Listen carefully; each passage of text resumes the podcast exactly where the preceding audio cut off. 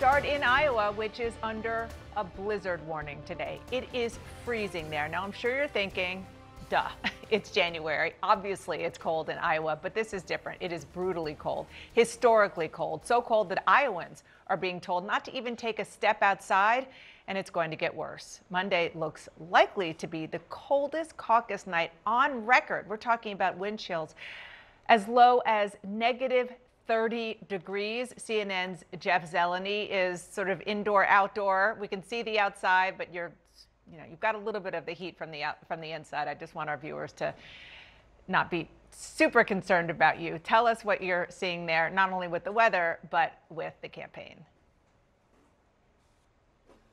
Well, Dana, we are bundled up. No worries here about that. But uh, the the weather is political here, and this is why. It is one of the central worries and concerns of the campaign going forward at this point. It's what they're preparing for, it's what they're thinking about, and it's what they're worrying about.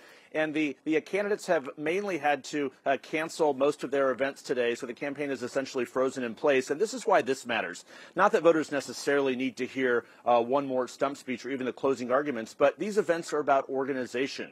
When you walk into a campaign event, you are met by a campaign staffer or a volunteer who is making sure they have your information so they can remind you on on Monday to come out to the caucus. So it's all about organization, as we talk about so much. But uh, you know, there certainly has been so much spending here in Iowa. Nikki Haley and her super PAC are now leading the charge in terms of spending. So perhaps it's a good day to watch some of those television commercials for Iowans who are trapped inside. But Ron DeSantis did make it out to one event this morning, and he talked about the importance of Monday night.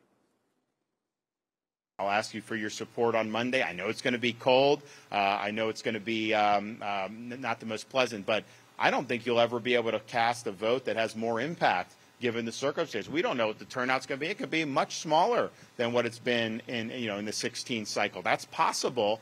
So if you're going out and you're bringing four or five different friends with you or family members, uh, that is going to pack a punch in a way that voting in a general election uh, just simply would not at that level. And Nikki Haley is talking to her supporters on the telephone, doing uh, teletown halls. Again, that is also about organization. People who sign up to call in, uh, the campaign is keeping track of them, and again, they can remind them to vote on Monday night. So, Dana, the reason this matters is turnout. As Governor DeSantis was just saying there, um, for weeks and months, Republican officials here were telling me they expected a record-setting mm-hmm. turnout, more than uh, in 2016. Now that's very much an open question with the cold weather. We're talking older voters certainly have a concern getting to the polls, but look, the campaign is going on into the weekend. Former President Donald Trump is uh, is coming into Iowa this weekend to campaign tomorrow. All the other candidates are hoping to get back on the road. But the weather is politics now, and it's one of the central things hanging over this campaign. Dana. Thank you so much, Jeff. I'll see you there tomorrow, I hope. uh, because Jeff said uh, the weather is politics, and this is anti-politics. Let's go to the CNN weather anchor and correspondent. Uh, Elisa Raffa is tracking all of it. Uh, what do we see when it comes to what to expect, not just today, but this weekend, and most importantly, on Monday on caucus day? Uh, yeah, we're looking at temperatures not breaking zero degrees on caucus day. Today, we have blizzard conditions out there. You know, there were a couple events scheduled for today, not happening. Look at the orange warning there. You've got four to eight inches of snow plus 45 mile per hour gusts that's blowing around snow, dropping visibility, making things very dangerous. You can see there on the radar right now where we have some heavy snow in Des Moines. That wind chill right now is four degrees, relatively warm compared to where we're going. You've got those wind chills already at 20 degrees below zero in northwest Iowa. That's because we have Arctic air that's going to spill into the upper Midwest, and that's going to really take these wind chills to dangerous levels. We're talking wind chills as cold as minus 45 going into Monday. You can get frostbite in 10 minutes or less with conditions like that. We're talking life-threatening, dangerous, and near record cold. Uh, wind chills, again, continuing to stay very chilly. Here's a look at the past caucus temperatures, 30s, 40s. Uh, 2004, we hit 16 degrees, but as we go and look ahead towards Monday, we're looking at that high temperature, making it to minus four, minus four, the highest temperature of the day. So any events in the morning will be well, well below zero. Again, factor in the wind chill, much colder than that. These are forecast high temperatures across the state of Iowa on Monday. Temperatures again 5 to 10 degrees below zero as we go through Monday. Factor in the wind chill. Look at this. You're looking at these wind chill values at 30 to 40 degrees below zero. So incredibly cold. Looking at wind chills happening uh, or frostbite happening in minutes, minutes, minutes. So very dangerous. You're really making me want to get right on that plane there, Lisa. Thank you so much. Appreciate it. And joining me now with the cold, hard truth. I'm sorry. We just had to. Our excellent reporters, Zolan Kanno-Youngs of the New York Times, CNN's MJ Lee, and Alex Burns from Politico, who we lovingly call Mr. MJ Lee right around here at CNN.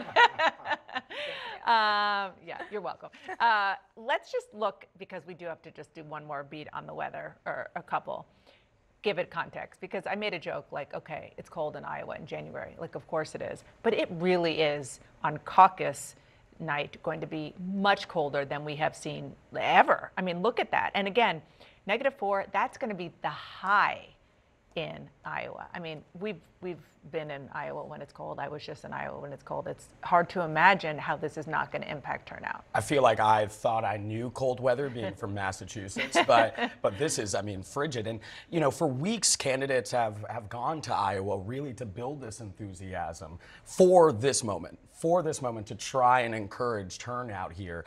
Um, you know, even DeSantis and Nikki Haley uh, th- over the past week, you know, doing that as well. But with this weather, I thought um, also uh, Zeleny made a good point about particularly with senior citizens as well Sure. and those that may have other health conditions. I mean, this this could be dangerous. So we do need to kind of see and assess here and really look at how this will impact turnout and enthusiasm. Yeah, I mean, I know that I wouldn't step outside in those temperatures, but obviously Iowans are sort of built a little bit differently. I mean, there are different ways that this could end up panning out. I mean, is it just lower turnout across the board and sort of every candidate feels the effects? Or, you know, is there a scenario where the candidate with the most passionate voters, i.e., the Iowans who are like really willing to get in the car even though there's like 10 feet of snow in front of them, uh, do they end up having some kind of advantage? I mean, I do think it's interesting. We've hearing a little bit of concern from the Trump campaign uh, preemptively that they're a little worried that the the idea that their supporters, because they think he has it sort of locked down,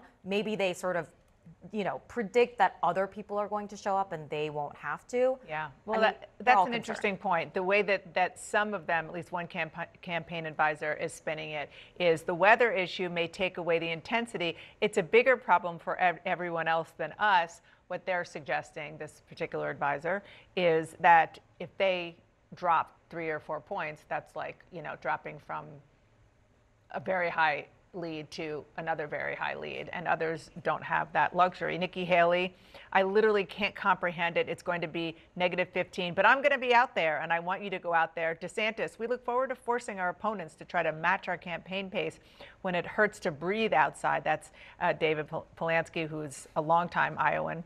And the Ramaswamy tsunami is not going to be deterred by the cold weather, and that's Vivek Ramaswamy himself. Look, I think this is, in addition to being a, a test for all the candidates and their supporters, I think it's a test for Iowa as a state and the Iowa caucus as an institution. The whole mythology mm. of this ritual, which is quite un, an unusual political practice, is, as MJ said, that they're just built a little bit differently there. They take this so seriously, they're so committed to the process. Going out in that kind of weather requires commitment. If you see turnout plummet relative to previous years. You know, I think the notion that Iowans are a sort of special breed that deserve a special pla- place in the process, maybe we should revisit that assumption.